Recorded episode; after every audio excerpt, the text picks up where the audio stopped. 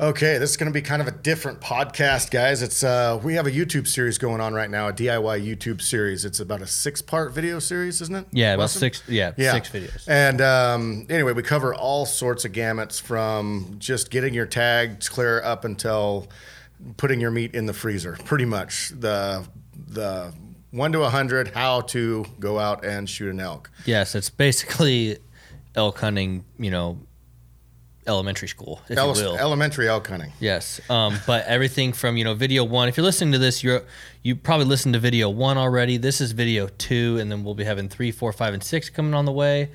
And And you can find all those on our YouTube series. Just Yes. go to Born and Raised Outdoors on our YouTube channel, and um, all those will be all those will be right there ready for you. And you can find this podcast on there. So I just listened to it later on, and I thought, you know, that would be some useful information for a lot of people, hopefully. Um, that just you know driving to work in your car. It's uh, we're going to cover everything gear related, and I'm not saying everything uh, from start to finish, but I was just we covered the things that were really pertinent to us. That uh, a lot of things that we just don't like to do without at all on the um, on the idea of gear. So anyway, hope you guys like this podcast, and uh, please leave a comment below if you do. That would be awesome, and Yeah. uh, we're going to keep bringing these at you. So. yeah, and just real quick, like what they can find on like each of the videos is like one's talking about units specifically, and if you go to the YouTube channel, you can actually see us dive in through Go Hunt and break down the things that were the tabs we're clicking on to select a unit, as well as onX, the sponsor of this Absolutely. podcast, and us breaking down how we find areas within those units via onX. So there's a lot of valuable information there. Um, you guys should definitely check out on the YouTube channel. Thank you guys, and I hope you enjoy.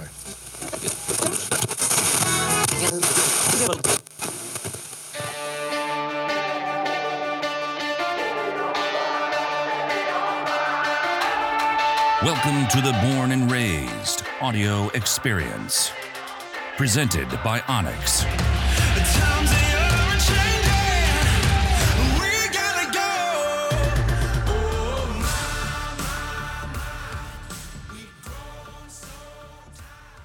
Last video, we kind of talked about all the western states, what we did during Land of the Free and Land of the Free 2.0, and it kind of gave this broad picture.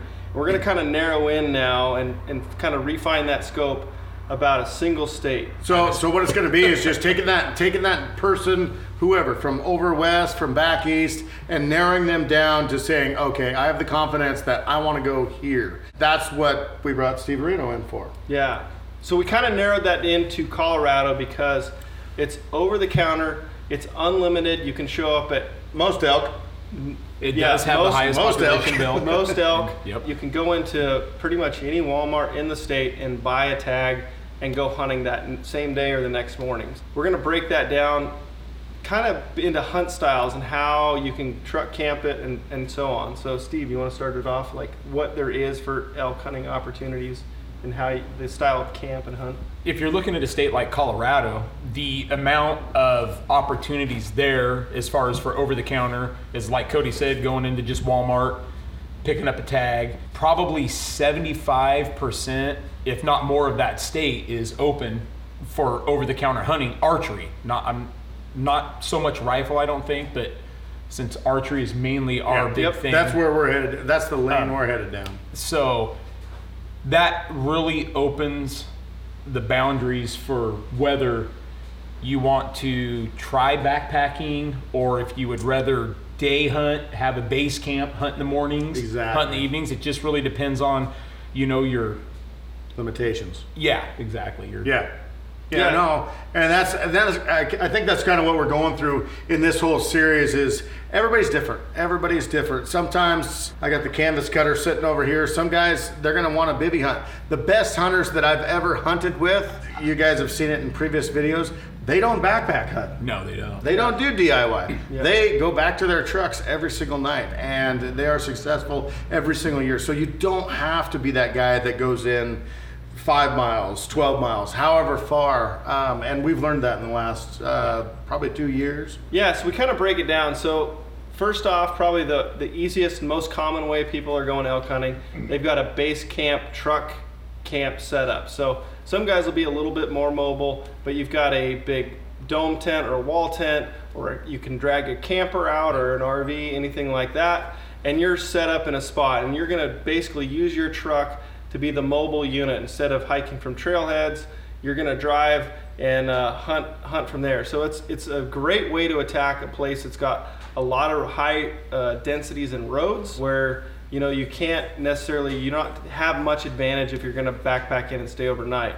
Um, the other way that we've done a lot is bicycle hunting. Not a lot in the nearest past. Right. No. But yeah, but we used to do it all of the time. And you all can do time. that from a base camp. And so what you can do is take your bike, and a lot of these places have uh, gates on roads or, or old closed roads, and then you can access these roads via via mountain bike. And it's a great opportunity to cover a lot of ground, do the cat road shuffle from the bike. Very effective way to hunt. Yeah, very effective. very way effective. Yes. way. You get behind any gate, and if you get that silent road, you know, silent zone where you're biking instead of traveling in a pickup, Yep. be, bulls will bugle a lot more. Yep. And then another common one from, from a base camp is guys on ATVs and using ATVs to travel the road systems and some trail systems. Um, the biggest thing is to check your regulations Yes, on for uh, sure. What's legal because some of them are legal for a certain width in you know so a side by side's illegal but a four wheeler or motorcycle is legal um, but but it's a very common way to access some remote country is using ATVs or motorcycles um, so that's that's another way And if you go to the next level, it would be like a drop camp. So you you get an outfitter or something to take you into a drop camp. But the whole thing that that I would like to say about a drop camp is, and I have a short story about my dad. He got dropped into a spot actually in Oregon uh, years and years and years ago, and he was they dropped him but there was elk like six miles away so every day he would go outside of that drop camp which was a big wall tent it was really nice plush uh, dinners at night but he would have to hike six miles to go get on elk every single day and then come back every single night so the the thing that we push i guess more than anything is being super mobile Yep. and uh, that that kind of a hunt is definitely obtainable. It's uh, going to be a little bit more money, but if you want to do a little bit more research, I think, Yeah. and kind of get dialed in a little bit more and stay mobile, I think I think you'll find that you'll have way more opportunities. Well, my very first out of state hunt was a drop camp. Yeah. And so, Oh yeah, yeah, yeah. And that was in Wyoming. That was a long time ago. 2009 No, I think it was 2002. oh okay. That was quite a few years ago. And Steve's not that old. what, weather can be a huge factor. And Yeah, like you were saying, the weather had moved in, the elk were actually kind of moving towards their wintering range. Yeah. So instead of hunting one or two miles, we were having to travel six, seven miles a day. And that can put a lot of fatigue into certain people. So it's something you kind of got to. And that's what we'll touch on in, in various videos. Like in our gear video, we're going to touch on, you know, what it takes, what you need to actually be comfortable in the backcountry. And, and man, and when you're working that hard to go get that elk, Yep. it's tough, man. Yep. It's tough. And then I would super s- say one big advantage that a truck camp has is the ability to be mobile, and you can hunt different drainages every day. You can hunt totally different mountain ranges. You have the uh, ability where you don't have your camp on your back and you're not locked into whatever you can walk by foot. So you can be a little bit more uh, spur of the moment based on what pressure, what you're seeing from people, Absolutely. and, and kind of project yourself into new country every day. And uh, you just never know what's going to happen there. So a base camp can be a very, very effective way of hunting. So um, the one thing that we want to touch on is we'll cover on backpack hunting, but physical fitness. Um, I think a lot of people put a lot of emphasis in it, and you don't have to be the strongest, fastest guy on the mountain to say that to be. I think social media. I think social media has done that to Yeah, us. yeah. I think they think that you have to be, you know, Arnold Schwarzenegger to go hunt an elk, and you do not. No, you do You not. do not. you do not. It's it's. Uh, we've learned it more times than not. It's right here. The It's- brain is a very powerful thing. oh, it's amazing. Thousand percent. It's amazing. The body will endure a lot. The mind can make or break people. Yes. And having that mental strength um, is definitely going to lead people to f- more success than being the brawn of it. You guys have jobs, for one. You Yep. guys have kids, for two. You guys have obligations. You guys, you don't train all season. A lot of people don't train all season to go do this. And you can still do it. I promise you, you can still do it. It's just know your limitations and know where you're at as far as your hunting style and what you want to do and you could you could do this. Yep. The last that we, we wanted to kind of cover is backpack hunting and uh, what that entails. It's our preferred method, but definitely not the only way that we've ever elk hunted. And or um, I know this year there's definitely going to be some base camp hunts. So backpack hunting, Steve is one of the I would say toughest guys on the mountain and's kind of been there. And, and uh, I'm like, what your take is on backpack hunting? Uh, probably the biggest benefit I think for backpack hunting, which there's two styles we've done. There's spike, and then there's Right. like just a bivy where you're just hunting with camp on your back. Off your back. Um, Spike camp. What's a spike camp? Yeah. Spike camp uh, for us has been where we've we've loaded up. The big dog. That's that's on the way to spike camp. Yeah. You can pack this in anywhere.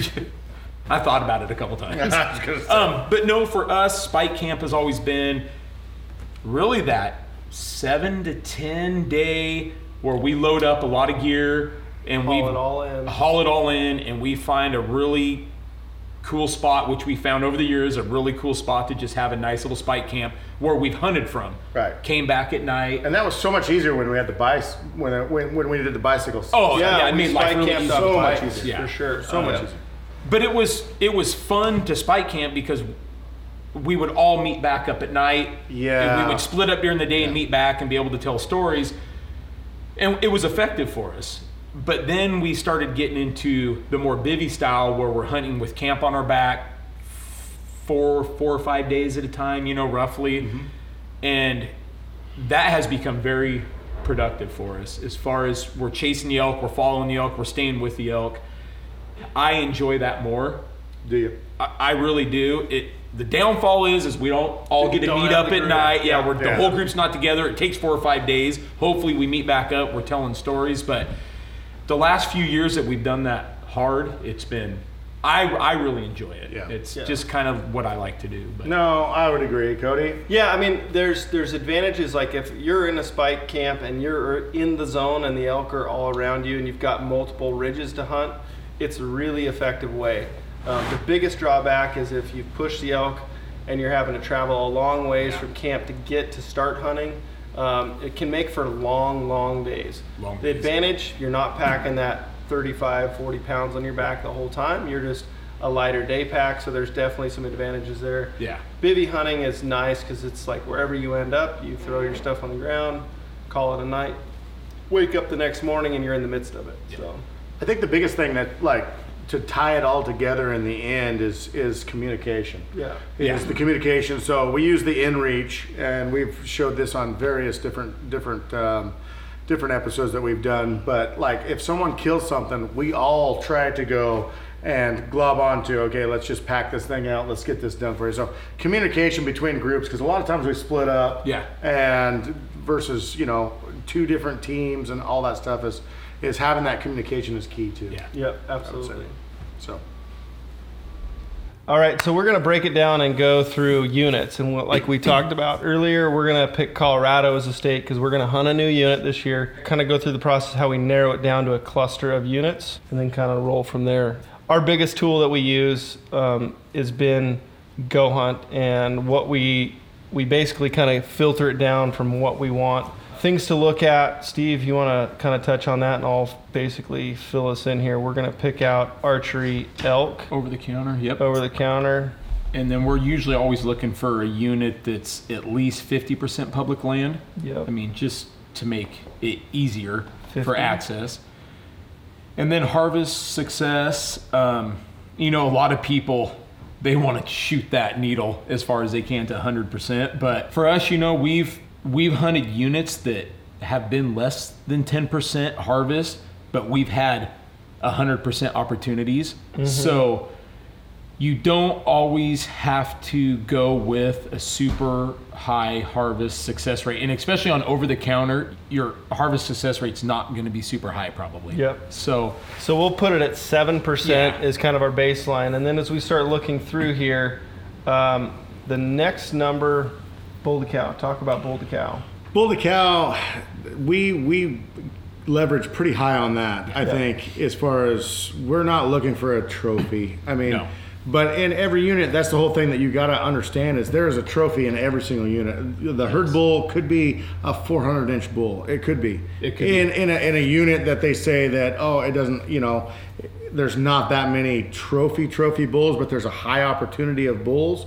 That's what we go for. Yeah. Yep. And, And- we've been very fortunate Yeah. in what we've, I mean, we've killed a lot of big bulls as well and in high bull to cow ratios. Yeah, and in part to that, you know, in the past, talking with biologists in other states and including Talk Colorado. about talk about that a little bit, Steve. What's Um, your what do you go through like when you draw a tag? What do you go through from start to finish? Well, once once I'm done doing my research, I pick the unit I want to hunt, apply for the draw, and in the in between applying and waiting for the results to come out, that's usually when I'll try to do as much research as possible, and that's when I usually try to contact biologists or even game wardens in the region that I'm looking to hunt.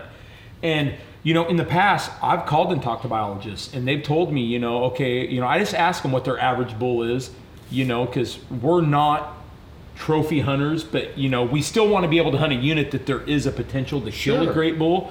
Um, you know, and I've talked to biologists, and they've told me, you know, our average bulls are that five point, you know, just a nice average five point. We've gone in, yeah, I'm all in, All in. Okay. um, but we've gone into some of these units and Found lo and behold, we found Yep. giants. Yep. And so you can't always just go off what they say because you don't know how far. Colorado five point. Yeah, You know, you don't know uh, that's- how far they're getting from a road, how, how they're doing their studies. You know, we don't know that for those areas. So you kind of got to go in open minded. Yeah. Uh, that's really what I Cody do. killed a 364 inch bull, And we were in a. Three, yeah. and we we were were in in a a five point average unit. and we were in a five point average unit, Yeah. and he killed a 364 Yeah, bull. so. uh, it's yeah, don't always believe exactly you know what you read as far as that goes. Go for opportunity. Yeah, so uh, diving in here, so Unit 37 on Go Hunt. Um, if you guys want to stop right now, follow along. You can get a free trial to Go Hunt. It's 30 days, does not cost you anything. You can plan next year's hunt or this year's hunt. Uh, just go to gohunt.com forward slash BRO and you can follow along step by step. So just pause this video, hit the link below. For free. For free.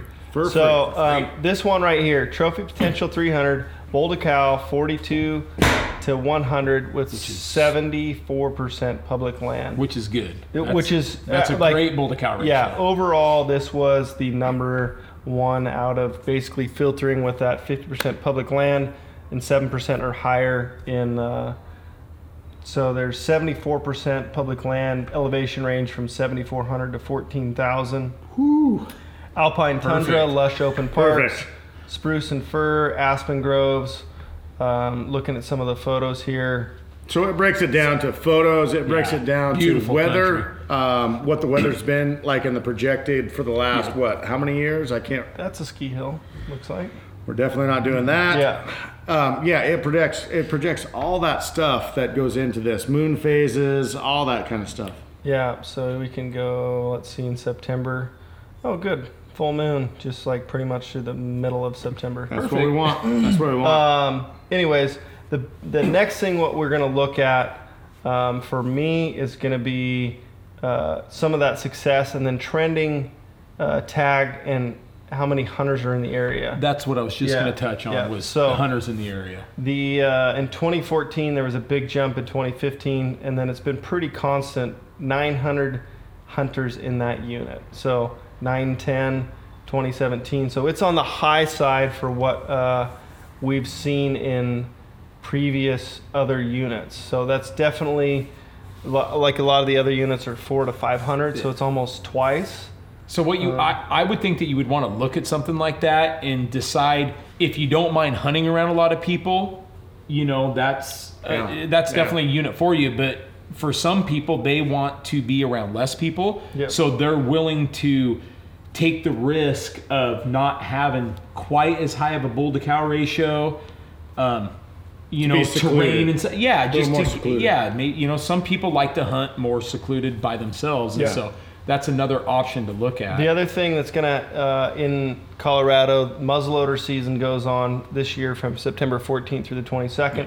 So they have uh, 325 resident tags and about 160 non-resident, and they show some pretty good success rates. Uh, last year was up to 20%. So um, definitely things to look at outside when you go to Colorado. Muzzleloader season usually like it's the second Saturday in September is when that opens. So it's it's a thing to look for. Um, for me, this this unit is a little too high in pressure. There's a lot of people in there. Um, so we'll go back real quick and look to see what else. But as Cody's going back, last year, I mean, every day we ran into people. Every single day. We did. But We did last at the same time, we ran into opportunities almost every single day. We did. Yep. Yeah. Almost Yep. every single Yep. day. So, you know, don't always let the people justify what you do. Yes. Go and hunt yourself, hunt the way that you want to hunt, and, and go about it the way that you want to do it. Yeah, so there's another unit here that had really high. Uh, let's see here. There's uh, 25 to 100, so one in four. That's a really solid. That's still good. That's a lot. Harvest success has been 10, 12, dipped down to 5, 6, and 7. Um, hunter numbers 341, 264, 262, 310, and 316. So the trending, that's a third of what that Yeah. last unit was. Um, and I would say that this is definitely more something you want to look at. Yep. Um, and then same with muzzleloader hunters, 115 and 63. So they have a lot lower less. um, muzzleloader hunters. So that's uh, so if we're gonna start here, I would say this unit is in the top uh, prospect, don't you think? Yeah. I mean, that's something that we'd look at pretty hard to. so now that we have a unit picked, where do you, um, if if you're not like sold, locked in, what's the next step for you?